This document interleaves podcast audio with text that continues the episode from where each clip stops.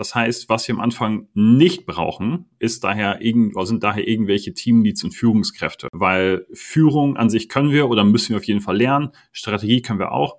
Das heißt, wir brauchen am Anfang Leute, die uns effektiv schnell Arbeit abnehmen. Denn A-Player heißt nicht, dass die Leute super erfahren sind und Führungskräfte.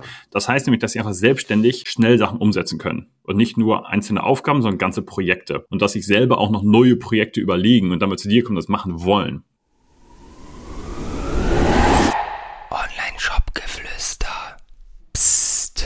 So, ihr Lieben, herzlich willkommen zur heutigen Podcast-Episode mit einem guten Freund von mir, nämlich Jan Lütje Toden von Start to Finish. Jan Lütje kenne ich aus meiner Heimat, der ist nämlich in dem gleichen Kaff groß geworden, wo ich groß geworden bin. Und heute berät er oder ja, nicht nur berät Kunden, sondern macht auch Headhunting. Das heißt, es geht, um, es geht um Mitarbeiterfindung, es geht um Mitarbeiterführung.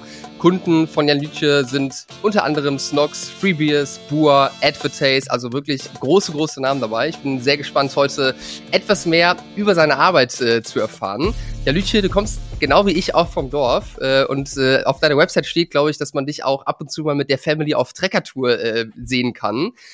Wie würdest du sagen, hat das Dorfleben deinen Charakter geformt oder irgendwo beeinflusst? Hat es, hat es das oder ja, erzähl gerne mal ein bisschen und schön, dass du da bist.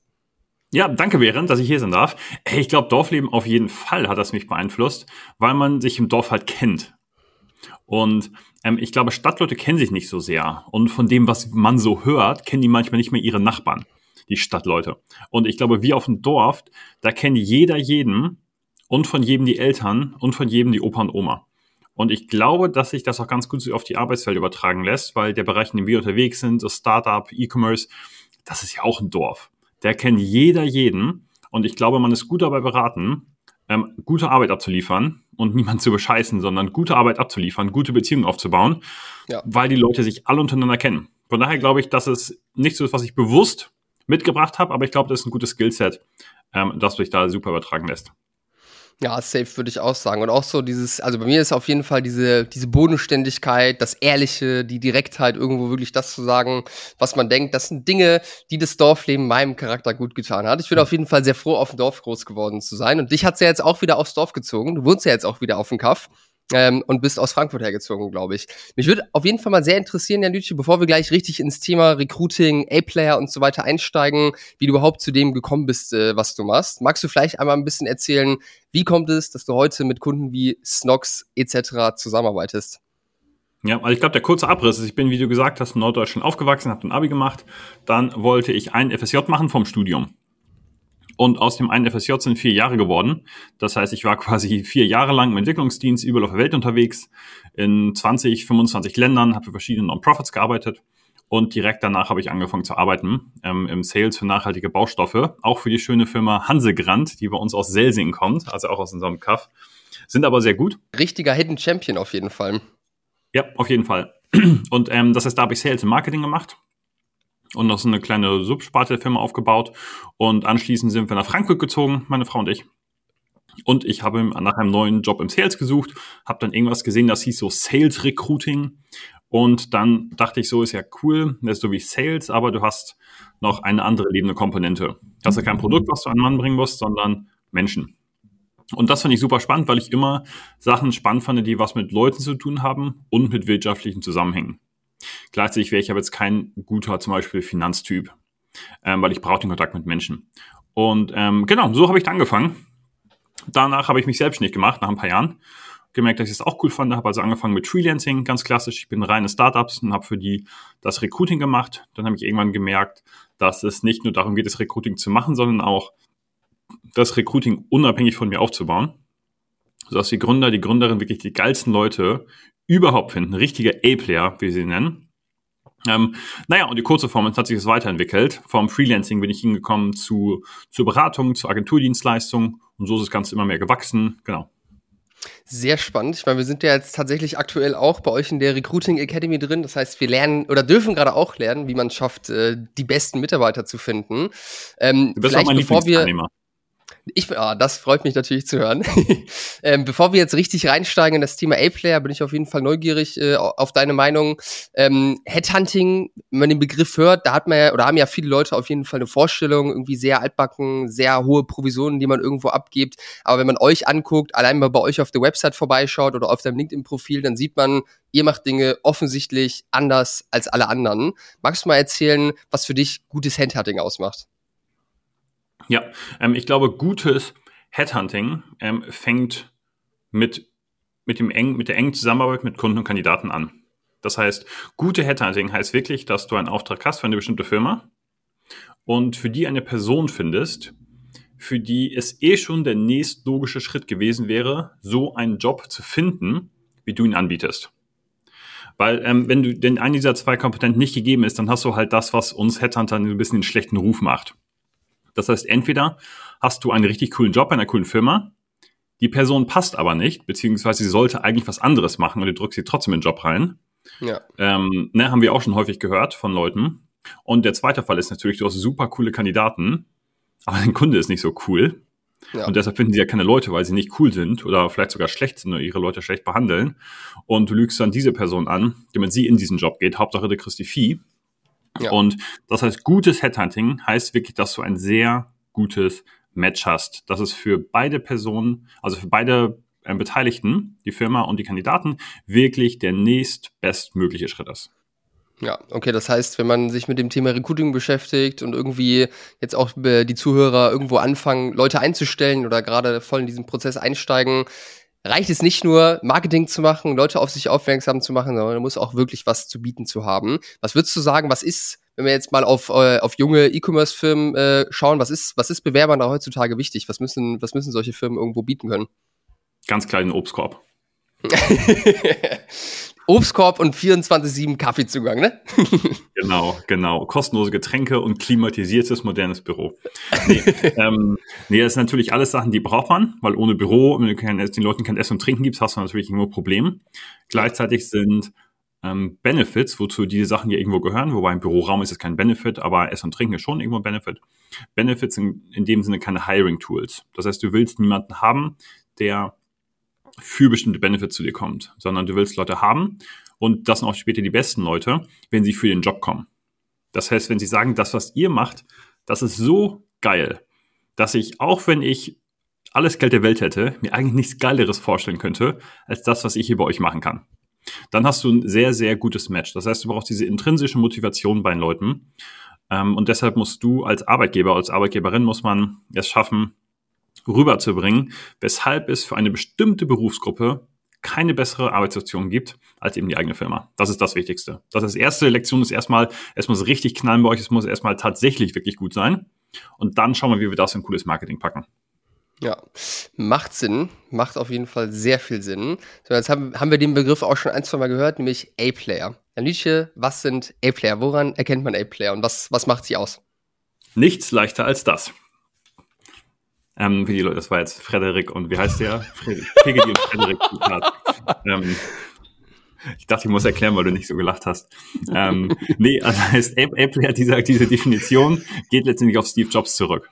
Das heißt, der hat mal gesagt, es gibt A, B und C-Player. Und A-Player sind die Leute, die mehr machen als das, was sie müssen. Nicht unbedingt zeitlich, aber es sind Leute, die sich voll reinhängen, die letztendlich dadurch deine Arbeit nach vorne bringen, deine, deine Firma. B-Player machen einfach nur ihren Job und C-Player ziehen den Laden runter.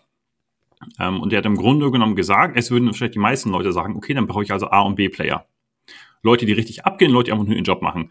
Und da hat Steve Jobs gesagt, und das ist, glaube ich, auch ein bisschen das Amerikanische, das Härtere, weil der amerikanische Arbeitsmarkt ist ja ein bisschen härter als in Deutschland ja. ähm, und nicht so feinfühlig. Der hat halt gesagt, nein, auch B-Player musst du entlassen. Denn wenn B-Player Leute einstellen, stellen sie, wollen sie die Besten sein und stellen müssen deshalb C-Player einstellen. Ja. Das heißt, ähm, und richtige A-Player arbeiten noch nicht gerne mit B-Playern zusammen. Das heißt, ja. die wollen nur Leute haben, die 150 Prozent geben, aber niemand, der 9 to 5 eine Zeit absetzt.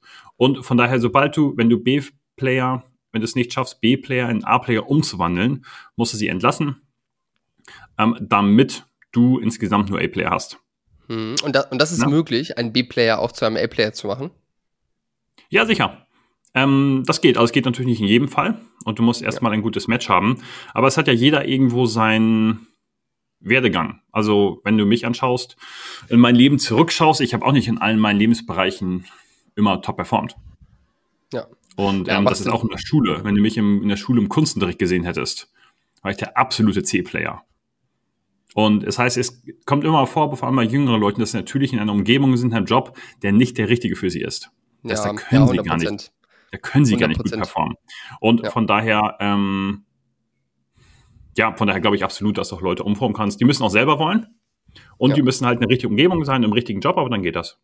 Ja, ja, bin ich aber absolut überzeugt von, von dem, was du sagst. Wenn man die richtige Person in der falschen Stelle hat, dann äh, gibt es gar, nicht, äh, gibt's gar nicht die Möglichkeit, dass die irgendwie performen. Da kann ich auch ein Lied von singen. Das war tatsächlich Fehler, die wir so bei den, bei den ersten Mitarbeitern auf jeden Fall häufiger mal gemacht haben. Dass wir versucht haben, wirklich Leute mit krassen Begabungen, mit krassen Talenten irgendwo in eine Rolle reinzudrücken, die überhaupt nicht äh, zu der Person gepasst hat. Und äh, heute weiß ich, dass es keine gute Idee ist damals wusste ich nicht. Und da würde ich gleich mit dir auch auf jeden Fall nochmal drüber sprechen, worauf es so ankommt, wenn man die irgendwie die, die ersten Mitarbeiter einstellt. Aber erstmal noch eine, eine kritische Frage zu diesem ganzen A-Player, A-Player-Ding irgendwo. Ist es nicht, also ich kann mir vorstellen, dass jetzt ein paar Leute vielleicht zuhören und das Ganze irgendwo gemein, fies finden, äh, das irgendwie so abzustempeln. Ähm, was, was würdest du dazu sagen?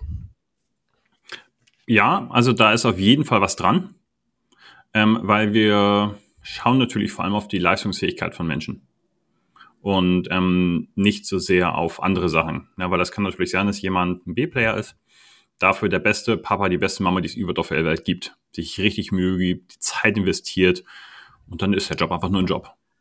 Und ähm, das heißt, ich glaube, wir müssen erstmal sagen, ja, es gibt ganz klar Leute, denen ist die Arbeit wichtiger und diese Leute performen auch besser und diese Leute sind besser und wichtiger für Filme insgesamt. Aber das sagt natürlich nichts aus über ihren, über insgesamt über den Wert von ihnen als Menschen. Das ja. heißt, ähm, wenn wir, wenn manche Leute leistungsfähiger sind, sind sie trotzdem genauso viel wert, wie Leute nicht so leistungsfähig sind. Ja. Deshalb, ich glaube, das ist das eine, was man auf jeden Fall sagen muss. Und ähm, zum anderen muss, glaube ich, auch jeder einfach happy sein mit dem, was er macht. Und wenn man happy ist mit 9 to 5 ähm, und mit dem Job, wie man ihn macht, dann ist es natürlich völlig in Ordnung. Gleichzeitig kann man natürlich nicht der größte Leistungsträger eines schnell wachsenden Startups werden. Ja. ja, und ich glaube, Gleichzeitig gibt es eben Leute, die sagen halt, nee, ich stelle jetzt andere Sachen in meinem Leben nach hinten. Ich will arbeiten. Ich arbeite gerne viel. Ich will was erreichen. Und das, so ist mein Wertekompass und das will ich so machen. Wenn du solche Leute findest, ist es für deine Firma natürlich super. Wie es in anderen Lebensbereichen bei ihnen aussieht, ist natürlich eine ganz andere Sache. Weil ja. nicht immer, aber häufig haben die halt Probleme in anderen Lebensbereichen. Und ähm, ja, deshalb, ich glaube, musst du mit einfach offen umgehen. Und ähm, gemein finde ich es daher nicht, aber ich kann schon verstehen, weshalb es Leute so sehen. Ja, ähm, ich würde auf jeden Fall dann noch ergänzen, so, wenn man eine junge Firma ist, irgendwo die ersten Mitarbeiter einstellt, ist halt einfach essentiell wichtig, am Anfang wirklich Leute einzustellen, die halt wirklich was wegreißen, die Dinge wirklich voranbringen, weil am Ende des Tages kannst du es überhaupt gar nicht leisten und da können wirklich Fehlentscheidungen immense Auswirkungen langfristig haben und sogar dafür sorgen, dass du mit der Firma an die Wand fährst. Deswegen würde ich sagen, ist das einfach, wenn man Unternehmer, Geschäftsführer ist, einfach die Verantwortung, das Beste fürs Unternehmen zu machen und wenn man dann diese menschliche Seite irgendwo noch mit einbezieht, die du gerade angesprochen hast, finde ich persönlich auch, dass äh, das ein Konzept ist, was einfach ein bisschen Orientierung gibt und da auf jeden Fall sehr hilfreich ist irgendwo. Ich kann mich auch noch dran erinnern, äh, du oder eine, eine Sache, eine Aussage von dir, die, die man häufiger mal hört, ist A-Player erkennt man an Tag eins Und ich finde, da ist auf jeden Fall richtig was dran. Wenn jemand ins Fir in die Firma kommt und wirklich ab Tag eins performt, Dinge bewegt und dir das Leben irgendwo leichter macht und wirklich äh, Dinge vorantreibt, dann hat man auf jeden Fall den richtigen Mann, die richtige Frau im Start. Ja, absolut. Weil letztendlich geht es ja auch darum, was die Leute für die Firma tun können. Ja. Und die sollen nun mal die Arbeit leichter machen, besser machen. Und ähm, wir als Gründer haben ja eh nicht, schon nicht so viel Zeit. Dass Leute, ja. die reinkommen, einfach ballern und sich selber viel beibringen, sind einfach mega viel wert. Ja, Deshalb will es natürlich auch jeder haben. Ja, absolut. Ist natürlich auch nicht, äh, nicht leicht, so einen Menschen äh, von sich und der Firma zu überzeugen. Mm, ich glaube, wir haben viele Leute, die zuhören, die irgendwo mit ihrem Business an dem Punkt sind, dass sie vielleicht die ersten Mitarbeiter schon eingestellt haben, aber vielleicht auch noch alleine sind und dieser Schritt irgendwo in naher Zukunft äh, vor ihnen liegt. Ähm, und ich kann mich daran erinnern, ich habe es ja eben schon mal angeteasert, dass äh, bei uns auf jeden Fall viele Sachen schiefgelaufen sind, irgendwo, was, die, was die ersten Mitarbeiter angeht. Da würde mich erstmal interessieren, Herr Lücher, du kennst es bestimmt auch, du, ihr seid jetzt auch mittlerweile ein Team von einigen Leuten. Was waren so die größten Fails, die, die du gemacht hast bei deinen Mitarbeitern? Ah, das ist eine gute Frage. Ähm, ich glaube, es ist mein größter Fehler war wahrscheinlich, das Ganze nicht objektiv genug zu betrachten, weil ähm, ich kenne mich natürlich gut aus beim Thema. Nur wenn du selber richtig drin steckst, ist es schwierig, das Ganze objektiv zu betrachten. Das ist genauso mhm. wie bei einer, einer romantischen Beziehung. Ne, jeder könnte ziemlich, ich glaube, jede Beziehungsproblem von allen anderen Leuten lösen. Aber wenn ja, du selber drin steckst, du siehst es halt nicht so objektiv. Ja.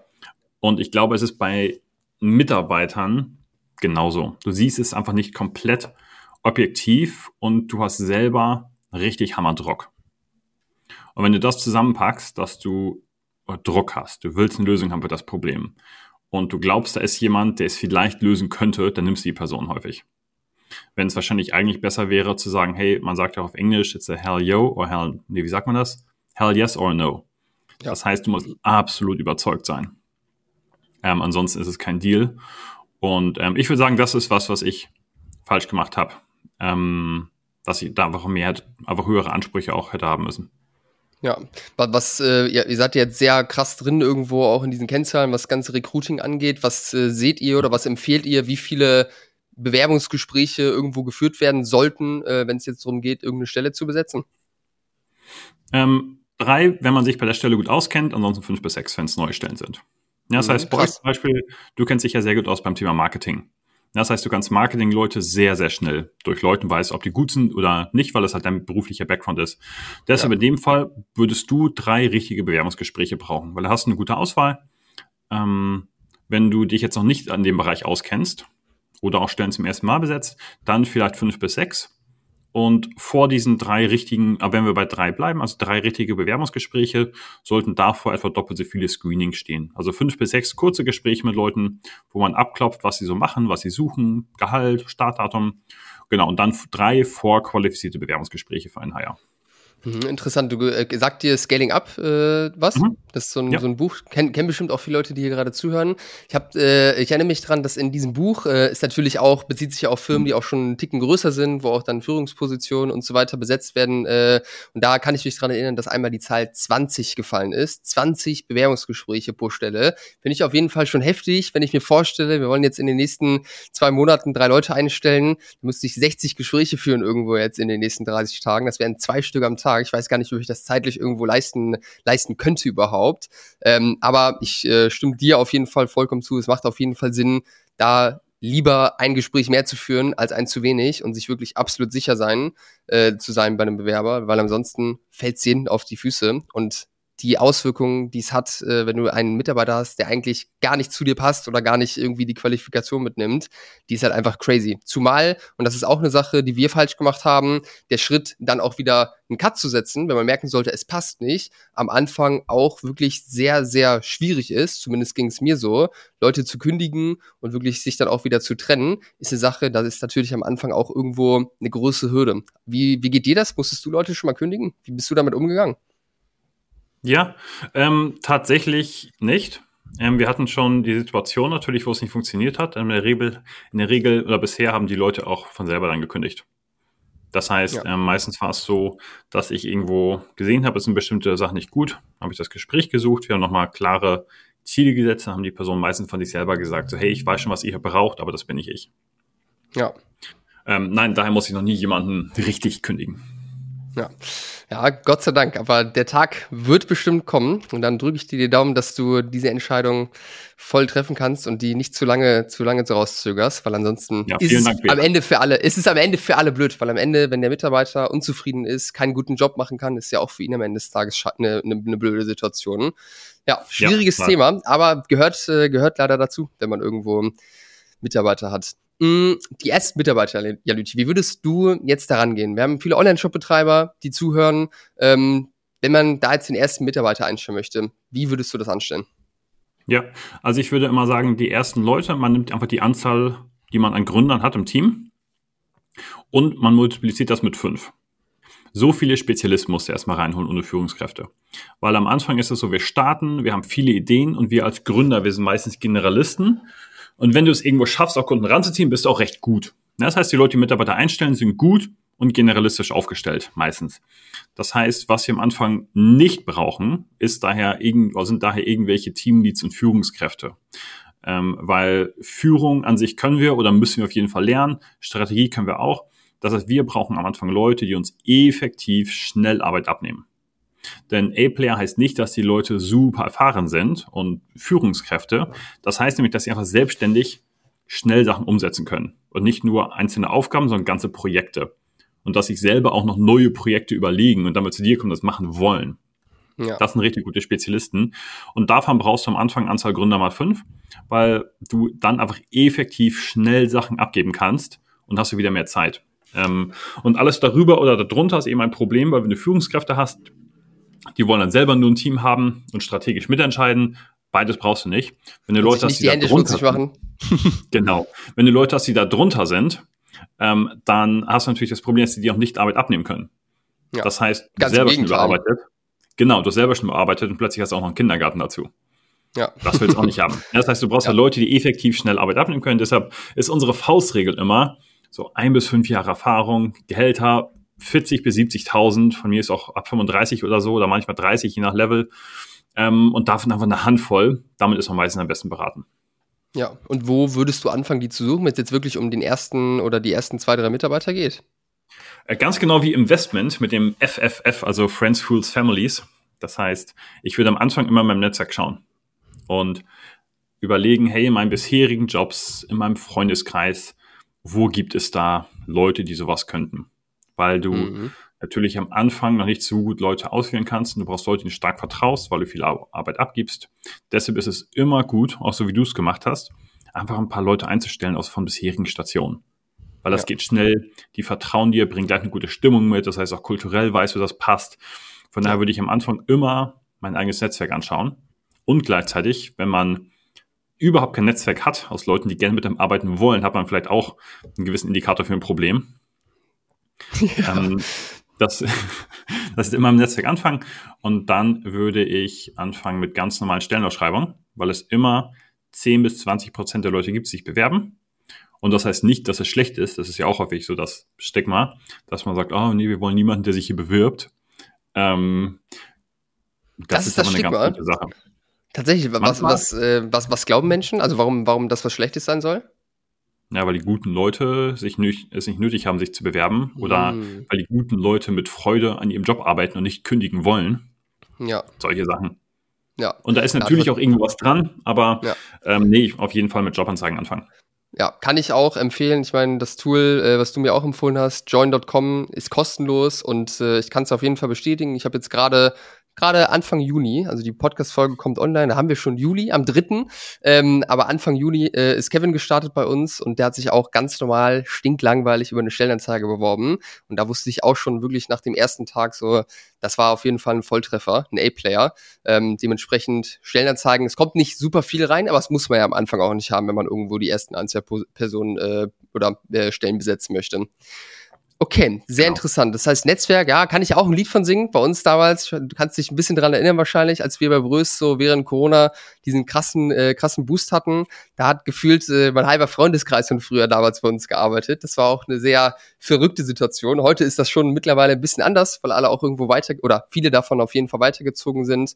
Aber kann ich auch sehr empfehlen. Also gerade dieses Vertrauensding, was du angesprochen hast, ähm, da weiß man halt einfach, woran man ist irgendwo. Ne? Aber gleichzeitig macht es natürlich auch das Führungsthema irgendwo wieder ein bisschen schwieriger, weil da irgendwo die Hemmschwelle vielleicht dann auch, äh, auch da ist. Also ich glaube, da ist einfach super wichtig, mit dem Mindset ranzugehen, dass man auch dann diese Rolle, in der man sich befindet, und ist halt einfach, du bist der Chef und musst halt irgendwo sagen, wo es lang geht und auch mal ehrliches, direktes Feedback geben denke, da muss man, muss man auf jeden Fall auch reinwachsen. So war es zumindest bei mir. Wie, wie lange hat es bei dir gedauert? Was waren so die, die wichtigsten Learnings äh, für dich, was so das Thema Führung angeht, als dann die ersten Leute da waren? Boah, das ist eine gute Frage. Ich merke, vor allem in den letzten Wochen habe ich immer mehr gemerkt, dass ich eigentlich keine so gute Führungskraft bin. Also nicht so gut, wie ich es gerne hätte und gedacht hätte. Man, man sagt immer, es gibt Spezialisten, Führungskräfte und Gründer. Das heißt, Spezialisten erledigen die Arbeit, die Führungskräfte oder Manager überwachen die Arbeit und geben so ein bisschen das Wie vor und Gründer bauen neue Sachen auf und geben so das Was vor. Ja. Und ich glaube, ich bin ein sehr guter Gründer einigermaßen und auch ein sehr guter Spezialist. Also das heißt im Recruiting. Ich kann halt gut ballern und Sachen wegschaffen und habe immer gute Ergebnisse gehabt im Recruiting und ich kann auch gut Sachen aufziehen. Nur das Management, das das dazwischen steht, habe ich jetzt auch gerade erst gemerkt, bereitet mir Probleme, weil ja. ich da einfach nicht der geduldigste bin. Das heißt, irgendwie, ich will immer, dass Sachen klappen. Ich habe mir die selber auch einfach so beigebracht und erwarte ich es auch von anderen Leuten. Aber es ist halt nicht gut, ne? Ja. weil du als Führungskraft auch Geduld mitbringen musst, Aufmerksamkeit, Kommunikation. Und ähm, wie gesagt, ich bin gut im selber machen und gut mir im Sachen ausdenken. Nur ähm, habe ich gemerkt, dass ich als Führungskraft einfach Sachen dazu, dazu lernen muss.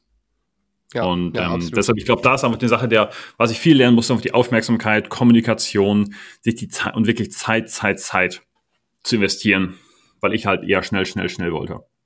Ja, wo, wo rein Zeit investieren? Kannst du es ganz konkret machen, dass hier man auch vielleicht ein bisschen was mitnehmen kann, direkt auch für die eigene Situation? Ja, Beziehungen und Skills. Ne? Das heißt, eines einmal Zeit in Beziehung stecken mit deinen Leuten, dich regelmäßig auszutauschen und wirklich das Beziehungspump, Beziehungskonto voll zu pumpen, je nachdem, was die verschiedenen Leute brauchen. Und ja. das zweite sind die Skills. Ähm, wie zum Beispiel bei uns im Recruiting, sich einfach die Zeit zu nehmen und Leute einfach richtig, richtig gut anzulernen. Ja. Ähm, und ich glaube, da war zum Beispiel mein Problem, dass ich das selber nie so viel hatte. Das dass heißt, du Leute Job hattest, die dich angelernt haben? Ja, also ich habe immer gut Sachen gelernt, aber an sich war es immer eher so, dass ich mir selber beigebracht habe und ich konnte halt Leuten Fragen stellen. Ja. Aber zum Beispiel, ich war ja vorher Freelancer. Das heißt, da kommst du rein und hast mit Glück mal eine Stunde Gespräch. Aber die warten ja. halt, dass du reinkommst und lieferst. Ohne ja. Erklärung, ohne Onboarding, ohne viel Fragen. und ähm, insofern, das war, glaube ich, was, was ich mitgebracht habe. Aber wie gesagt, das ist ja nichts, was gut ist. Ne? Es gibt auch, das heißt, ich habe, ich denke nicht, dass es so, so, oh, ich habe, ich habe das auch nie gehabt, ihr müsst es auch selber schaffen, nicht so, sondern ich kannte es einfach gar nicht so anders. Ja. Ja, ähm, den Punkt fühle fühl ich auf jeden Fall. Ja, ja, sehe ich mich auf jeden Fall auch. Also ich würde am Anfang, ähm, das haben wir, habe ich auch letztes Jahr noch sehr viel gemacht. So, ich glaube, dass ich das mittlerweile endlich gecheckt habe. Es ist in meiner Birne endlich angekommen. Aber am Anfang bin ich auch davon ausgegangen, dass jeder so ist wie ich und jeder irgendwo ganz schnell neue Themen reinkommt, selbstständig Dinge macht. Aber ich glaube, die wichtigste Erkenntnis oder eine der wichtigsten Erkenntnisse, die ich auf jeden Fall hatte, ist einfach, dass alle Menschen irgendwo unterschiedlich sind. Und äh, wenn jemand einfach diese Hilfe benötigt und einfach auch ein bisschen Gespräch braucht oder auch mehrere Gespräche braucht zu dem Thema, dass man sie dem einfach gibt, weil ansonsten, ich habe häufig einfach dann gesagt, hier, mach mal und lauf mal los, aber wenn du gar nicht genau sagst, was am Ende deine, deine Erwartung überhaupt ist, was das Ziel äh, ist, was am Ende rauskommen soll, wie soll man dann überhaupt da vernünftigen Job machen? Es geht gar nicht. Und dann sitzt du nach zwei Wochen da und siehst, ja, scheiße, habe ich mir komplett anders vorgestellt, müssen nochmal los, jetzt sprechen wir drüber. Das äh, kann man sich auf jeden Fall sparen. Und ein Learning, was ich auf jeden Fall auch noch hatte, war so diese Direktheit, ähm, aber auf einer menschlichen Ebene, also nicht direkt im Sinne von einfach auf die Fresse, sondern immer klares Feedback und gleichzeitig den Menschen dahinter sehen und wirklich das Beste für die Person im Sinn haben. Ähm, weil diese Mischung, Radical Candor, gibt's auch ein Buch zu, kann ich sehr empfehlen, die macht am Ende gute Führung aus oder ist zumindest ein Teil von guter Führung aus meiner Perspektive. Ja, stimme ich dir voll zu. Nice, sehr schön. Dann ähm, lass uns äh, noch mal ganz kurz äh, auf das Thema die ersten Mitarbeiter finden eingehen. Ähm, du hattest äh, gerade schon mal das, äh, den Begriff Screening in den Raum geworfen und Bewerbungsgespräch. Kannst du mal ganz kurz in ein paar Sätzen erklären, wie sollte denn ein ganz schlanker äh, Bewerbungsprozess irgendwo aussehen, dass man da nicht seine Zeit verschwendet und äh, ja einfach alle nötigen Informationen abklappern kann? Genau. Das, das Ziel von einem Bewerbungsprozess ist natürlich, dass wir mit der minimalen Anzahl an Leuten sprechen, ähm, damit wir auch das minimale Zeitinvestment haben, während wir alle, alle, alle Infos haben, die wir brauchen. Ja, ist ein bisschen wie das, dieses Albert Einstein-Zitat, alles muss so leicht wie möglich sein, aber nicht leichter. Genauso im Werbungsprozess, so kurz wie möglich, aber auf keinen Fall kürzer. Ja. Und ähm, deshalb geht es natürlich darum, wie auch im Marketing mit einem Funnel anzufangen und zu überleben, äh, zu überlegen, wie viele Leute müssen wir in den Funnel reinwerfen, damit am Ende eine richtig gute Person rauskommt. Und in der Regel geht es natürlich los damit, dass sich die Leute bei uns bewerben oder dass wir sie zum Beispiel LinkedIn kontaktieren oder über, über Netzwerk und dann sprechen wir mit denen. Ähm, am Anfang geht es aber darum, einfach mal die Rahmendaten abzuklopfen. Das ist also die Screening oder was man auch im Sales als Vorqualifizierung oder Setting kennt. Ja. Das heißt, wir sprechen mit denen 20, 30 Minuten und es geht so ein bisschen darum, ob man sich riechen kann, ähm, was will die Person verdienen, wie sieht es auch mit fachlichen Qualifikationen, ne, zum Beispiel im Performance Marketing welche Kanäle hast du gemanagt, was war so dein Adspend, musstest du deine Graphics selber machen oder hast du die von irgendwo anders bekommen, hast du Texte selber geschrieben oder nicht. Ne, diese ganzen Sachen, einfach diese ganzen Basic Facts müssen wir abklopfen. Ja. Denn wenn wir zum Beispiel einen Facebook-Marketer suchen, der bei euch auch Grafik machen soll und Texten, der es aber vorne nie gemacht hat und nicht machen will, müssen wir nicht drei Stunden mit dem verbringen. Ja. Ne? Können wir halt nach zehn Minuten aussortieren. Genauso auch mit dem, genauso auch mit dem Gehalt, wenn du das nicht im ersten Gespräch abfragst und dann sprichst du anderthalb Stunden mit jemandem und der will auf einmal, keine Ahnung, 80, 90.000 Euro im Jahr verdienen. Schwierig am Anfang. ja, ganz genau. Deshalb, diese ganzen Rahmendaten muss man einfach abklopfen ähm, und ganz transparent und nett auf Augenhöhe kommunizieren. Passt das hier grundlegend zusammen oder nicht? Ja. Ähm, das ist also der Screening Call. Und auch ganz wichtige Frage. Ähm, ich frage die Leute immer, was sie wirklich als nächstes machen wollen. Das heißt, es geht eben nicht darum, die Leute von sich zu überzeugen, sondern es geht darum, dass wir die Leute finden, die eh schon das machen wollen, was wir zufällig anbieten. Weil dann haben wir ein richtig geiles Match. Das ist, ich frage die immer, hey, hätten wir uns zufällig auf irgendeiner Grillparty getroffen. Und ich hätte dich gefragt, Laura, was willst du eigentlich sonst als nächstes machen? Was hättest du mir gesagt? Ja. Und das frage ich immer. Und das ist eine ja, super Frage, weil, ja. und die Leute antworten auch alle ehrlich drauf. Und teilweise kommt das Gegenteil von dem raus, was wir eigentlich gesucht haben. Das heißt, du schreibst sie an und sagst, hey, wir suchen jemanden für Sales. Und die antworten, yeah, geil, lass mal sprechen. Und dann sprichst du mit denen und fragst, stellst ihnen eine Frage, so hier Grillparty, ich hätte dich gefragt, was willst du machen, was hättest du gesagt? Und sagt die Person, ja, eigentlich gar kein Sales mehr, ähm, lieber Richtung Kundenberatung. Ich so, ja, danke. Ähm, was machen wir hier? Aber ist der halt nicht rausgekommen. Und da sagen ja. die trotzdem später noch, ja, aber auch mit der Salesstelle, das kann ich mir schon gut vorstellen, das kann, würde ich, kann ich auch trotzdem machen. Habe ich ja auch ja, schon vorher gemacht. Aber das ist nicht das, was wir wollen. Wir wollen Leute haben, die von zehn, für die der Job bei uns eine zehn von zehn ist. Richtig geil. Ey, das finde ich, ich finde das eine sehr, sehr spannende Perspektive auf jeden Fall. Am Ende, man hört ja auch viel, wenn man sich irgendwo so in der Startup-Welt äh, Podcast anhört oder irgendwie in der Richtung, dass Ideen am Ende völlig nutzlos sind, dass am Ende gute Teams den Unterschied machen. Und äh, deswegen finde ich es super, super nice, wie, wie er an das Thema rangeht und wie da so, ja, die, die Ansichtsweise ist. Macht auf jeden Fall mega Sinn. Okay, man hat das Screening gemacht, die Rahmendaten passen, Gehalt passt, Startzeitpunkt passt, die Leute passen auch wirklich zu dem, was man sucht. Was passiert dann? Genau, und, da, und davon hätten wir so fünf bis sechs Gespräche geführt und davon die besten kommt es etwa die Hälfte weiter. Ja, manche merkt man, Persönlichkeit passt nicht, Gehalt passt nicht, was auch immer. Das heißt, wir haben dann drei Leute und mit denen machen wir das richtige Bewerbungsgespräch. Wobei ich persönlich gar kein großer Fan bin von richtigen Bewerbungsgesprächen, weil in den meisten Jobs geht es nicht darum, 90 Minuten Fragen zu beantworten. Von daher sollten wir es im Bewerbungsprozess auch nicht machen. Ähm, ja. Es sei denn, man wird irgendwie Journalist oder so oder Moderator, dann vielleicht. Oder Recruiter. nicht. oder Recruiter, genau. genau. Oder E-Commerce-Berater. Ja. ähm, nee, das heißt, wir sollten erstmal ganz klar überlegen, was, worauf kommt es hier in dem Job an. Und wenn wir beim Beispiel Performance Marketer bleiben, neben jemanden für Facebook, müssen wir überlegen, was soll die Person hier tatsächlich machen. Und dann kommt halt raus, okay, die hat irgendwie 40.000 Adspend und soll neue Kunden reinholen die direkt Sachen im Online-Shop kaufen. Das heißt, hier geht es nicht darum, dass wir irgendwie E-Mail-Adressen abgreifen, sondern hier geht es um Sales. Das heißt, dann überlegen wir, okay, wir brauchen jemanden, der das kann. Was für ein Background soll die Person haben? Da kommt vielleicht raus, ja, die Person muss zwei Jahre Arbeitserfahrung haben, Adspend von 10.000 in Agentur oder E-Commerce-Unternehmen. D2C. Ähm, das heißt, nichts mit Amazon, auch nichts mit B2B oder so. Und ähm, dann überlegen wir uns, okay, diese Skills die die Person ja dann wohl hat, wie können wir das testen? Das heißt, überlegt man sich eine Case Study und überlegt einfach mal, was muss die Person hier später machen und wie können wir diese einzelnen Sachen abtesten in realer Arbeitsumgebung. Und dann überlegt man sich also eine Testaufgabe, aber unter realistischen Bedingungen. Ähm, was man also nicht machen sollte, ist, dass die Leute eine Woche für eine Präsentation haben, weil die später im Startup meistens auch nicht eine Woche für Aufgaben haben, sondern eher einen Tag, also geben wir auch nur einen Tag und die müssen eh keine Präsis machen, sondern Ergebnisse zeigen. Das heißt, wir ja. geben denen eine Case Study, wo die direkt was Wichtiges machen müssen und geben denen wenig Zeit dafür. Und dann schauen wir einfach mal, wie sie performen und wie die Zusammenarbeit ist. Wir zum Beispiel im Recruiting, wir nehmen die Leute mit auf LinkedIn, dann müssen sie in Screenshare uns mal Leute raussuchen. Und wir sehen, hey, wie würdest du da rangehen? Wie suchst du bestimmte Profile? Wie beurteilst du Profile? Da müssen die bei uns noch ein Kundengespräch machen, ein Kandidatengespräch als Case Study. Also wir spielen dann die Person und die müssen das durchspielen. Und zum ja. Schluss, letztes Beispiel, so zum Beispiel jemand im Sales, gibt der Person einfach mal dein Handy und sagt, hier ist Nummer von einem Kunden, versuche ich schon lange zu closen. Ähm, probier mal. Ja, ja, das, das ist, äh, das ist eine Sache, die haben wir tatsächlich auch in unser Bewerbungsprozess jetzt eingeführt, seitdem wir mit euch arbeiten. Macht auf jeden Fall auch super Sinn, das einmal abzuchecken, weil da siehst du halt das? Hast du mal Leuten das Telefon gegeben und gesagt, ruf doch mal an? Ja, ja, auf jeden Fall. Wie hat das ähm, geklappt? Ja, du siehst, du siehst halt sofort erstmal die Reaktion, wenn du das gibst, so, das Telefon. Wenn du dann schon merkst, da ist irgendwo irgendwie eine, eine Abwehrreaktion oder sowas da und die Leute haben gerade nicht voll Bock da anzurufen, da weißt du sofort, die Person, die wird ganz bestimmt nicht 100 Nummern am Tag wählen. Ähm, ist dann äh, ist dann auf jeden Fall KO irgendwo. Und auch was das Thema, äh, wir suchen gerade auch Performance Marketer. Also wenn gerade hier zufällig ein Performance Marketer zuhört, gerne gerne bei uns melden.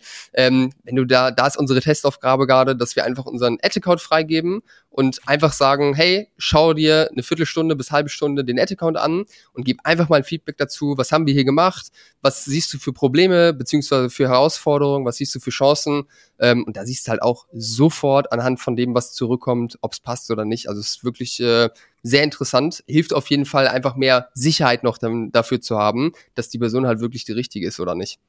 Ja, und die Leute sagen auch manchmal, ja, muss die Person auch von sich überzeugen und nicht gleich arbeiten lassen. Aber irgendwo, ich finde immer, das, was wir hier testen, das ist nun mal der Job. Ja, das heißt, wir suchen jemanden, der den Job und auch diese Testaufgabe einfach mal richtig geil findet. Ja. Und wenn man das nicht richtig geil findet, wird man auch den Job nicht geil finden. Ja, safe. Und das ist ja, der, muss der Anspruch sein, dass Leute auch einfach ja. richtig Spaß haben irgendwo bei dir. Und ist einfach ehrlich und authentisch. Also es ist nun mal so. Ja. Ne, deshalb steht dazu. dann findet man jemanden, der es auch cool findet. Ja, safe. Ähm, Janutje, in Anbetracht der Zeit äh, möchte ich dir noch gerne eine letzte Frage stellen. Und zwar, gerne, ihr seid ja, ihr seid ja bei euch äh, komplett remote aufgestellt von der Company. Wir sind yes. bei uns äh, mit Sitz in Köln bei Bruce Media ähm, und sind gerade so ein bisschen hin und her gerissen, ob wir komplett öffnen wollen, das Ganze auch re für Remote Work oder ob wir uns erstmal hier weiter irgendwo auf den Standort fokussieren. Ähm, erste Frage, wie wichtig glaubst du, ist das den Bewerbern heutzutage, ähm, irgendwo die Freiheit zu haben, von überall aus arbeiten zu können? Und zweite Frage, wie macht ihr das, dass das funktionieren kann? Weil ich finde es persönlich schwierig, beziehungsweise einfach eine kleine Herausforderung, das irgendwie auf ein cooles, ähnliches Level zu bekommen, wie wenn man wirklich zusammen im Büro sitzt. Ja, ich glaube, die meisten Leute wollen tatsächlich gar nicht von überall arbeiten, die wollen auch nur zu Hause von zu Hause arbeiten. ähm, das heißt, man denkt über die Leute ziehen sonst wohin, aber es macht eigentlich fast keiner. Die machen höchstens mal eine Vacation auf Ibiza oder ähm, sowas in der Art, dass die meisten, die remote arbeiten mögen, wollen einfach nur von zu Hause arbeiten. Stehen morgens auf, machen sich einen Kaffee und klappen einen Laptop auf einer Küche und machen, können dann nebenbei irgendwie Wäsche anmachen oder mal in sich einen Garten setzen. Das sind viele introvertierte Leute. Ähm, das heißt, an sich, die meisten wollen einfach nur von zu Hause arbeiten. Und ich habe da mal eine Umfrage dazu gemacht auf LinkedIn, waren noch ein paar hundert Leute dabei. Ich habe gefragt, so hey, welches Arbeitsmodell wollt ihr haben? Entweder nur Office oder Office mit Homeoffice-Variante oder ein Remote-Job mit der Option, oft ins Büro zu kommen oder 100% Remote-Job. Und ich glaube, den reinen Office-Job wollten nur irgendwie 8 oder 9 oder 10% der Leute haben. Mhm. Den ähm, reinen Remote-Job wollten auch irgendwie nur 10% haben. Und das heißt, diese anderen 80% waren irgendwo in der Mitte. Mhm. Und ähm, ich glaube, relativ gut aufgeteilt. Ich weiß nicht mehr ganz genau. Aber das heißt, die meisten Leute wollen irgendwo so eine Art 50-50-Ding. Ja. Ja, das heißt, die wollen zum Beispiel, wenn ihr ein Büro in Köln habt, einfach mal auf zwei Tage von zu Hause arbeiten können. Ja. Ja, und, ja das, also das, ähm, das, bieten, das bieten wir sowieso auch schon an. Das, genau. äh, das, das erwartet auch jeder irgendwo und das gibt genau. ja auch eine Freiheit. Und ich meine, ich kenne sehe es bei mir auch. Ich persönlich arbeite auch safe zweimal die Woche irgendwie vom Homeoffice aus, ja. weil ich diesen Luxus auch irgendwo genieße. Ja, gleichzeitig muss man, glaube ich, sagen, ähm, wenn wir das Ganze aufmachen, ähm, was, was, was der große Vorteil ist für uns, wir haben einfach einen viel größeren Teich, aus dem wir fischen können. Weil ja. wir plötzlich nicht mehr in eurem Fall Köln Umgebung haben, sondern ganz Deutschland. Ja. Und deshalb sind es einfach mal schnell hundertmal mehr Leute. Ja. Ne, weil jemand ihr von zu Hause arbeitet, ist ja völlig egal, ob die Person in Berlin sitzt oder in Eisenhüttenstadt oder in München. Ähm, wir können sogar gute Gehälter zahlen. Und wenn die irgendwo auf einer Pampa wohnen, haben sie auch sofort mehr Kaufkraft. Ja. Nicht ähm, so wie in München. ja, eben, ich wollte auch sagen, macht keinen Sinn, jemanden in München City einzustellen. Aber ja. das, das ist ein großer, großer, großer Vorteil mhm. des Ganzen. Dass du okay. einen viel größeren Arbeitsmarkt hast. Und dann, ja. da, wie man das Ganze angehen sollte, ist relativ simpel. Ähm, wenn man so ein Hybrid-Ding macht, im Büro wird auch viel Meetings gemacht, viel Vision und sowas und zu Hause einfach nur arbeiten. Das klappt für die meisten ja. am besten. Ja, also so mit äh, Remote-Kaffee-Treff und solche Geschichten. Bist du, bist du nicht, nicht der, der Mega-Fan von, wenn ich das so raushöre. Ja, doch schon. Also wir sind ja eine komplette Remote-Firma. Wir haben ja nicht mal ein Büro, wo wir uns treffen könnten. Daher Dann ist das natürlich wichtig, ja. ja. ja. Genau, aber ich meine, wenn man dann so eine Hybridstelle hat, wo es wirklich ein 50-50-Ding ist, dann ist lieber so aufteilen, dass zu Hause einfach nur stumpf gearbeitet wird und alles, was mit Meetings zu tun hat, Vision, Gespräch und sowas, möglichst im Büro. Ja, und wie, wie macht ihr das? Habt ihr dann irgendwo ein paar Mal im Jahr nochmal irgendwie, dass ihr euch ein Haus mietet und da irgendwie ein paar Tage zusammen verbringt oder wie gestaltet ihr das? Ja, wir machen es zweimal im Jahr. Wir sind natürlich auch noch nicht so jetzt alt, nur ein paar Jahre, aber genau, zweimal im Jahr treffen uns in irgendeiner schönen Stadt, ein bisschen Hotel, ein bisschen Vision, Spaß zusammen haben Nice.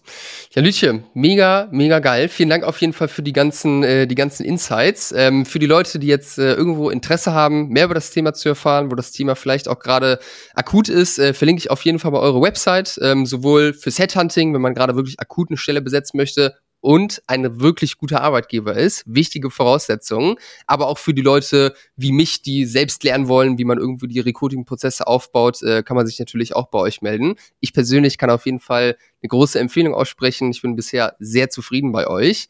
Dein LinkedIn-Account verlinke ich auch Behrend. mal. Ich nachher die 5 Euro bei PayPal. Perfekt, sehr gut, da lade ich dich zum Kaffee ein. Ähm, genau, und dein LinkedIn-Profil verlinken wir auch mal für die, die einfach so connecten wollen. Ich denke, da bist du auch immer für offen. Ja, Lüche, das letzte, Wort, das letzte Wort hast du. Let's go. Ach, Berend, ich kann mich nur bedanken für dieses schöne Gespräch und unsere Freundschaft. Freut mich sehr, dass wir so gut in Kontakt sind. Danke für deinen schönen Podcast. Ähm, ja, und wir sehen uns, wenn du mal wieder hier bist oder in unserer schönen Mastermind. Yes, alright, dann alles Gute weiterhin und hau rein. Bis dann. Ciao, ciao.